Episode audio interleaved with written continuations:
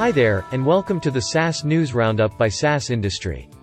My name is Kevin, and I'll be sharing with you the latest from the SaaS world.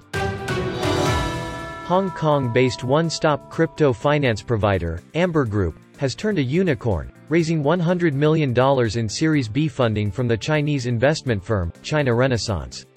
The round valued the startup at $1 billion, a tenfold increase from the previously achieved value.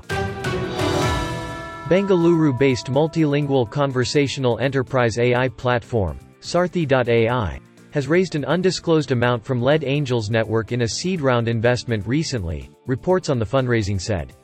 Its previous investments were an angel round in May 2020 and non-equity assistance in 2019.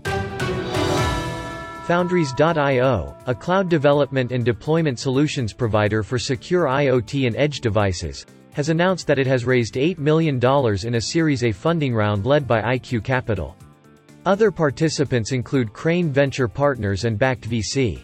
The funds will go toward Foundries IO's development plans, which include talent recruiting and marketing, to provide this platform to more creative firms worldwide.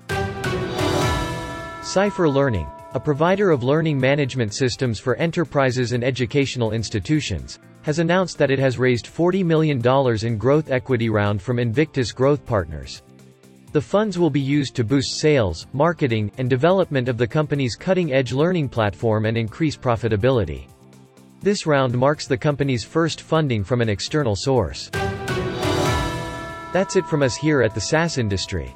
Join us tomorrow at the same place, same time, to get the latest from the SaaS world, all in one place.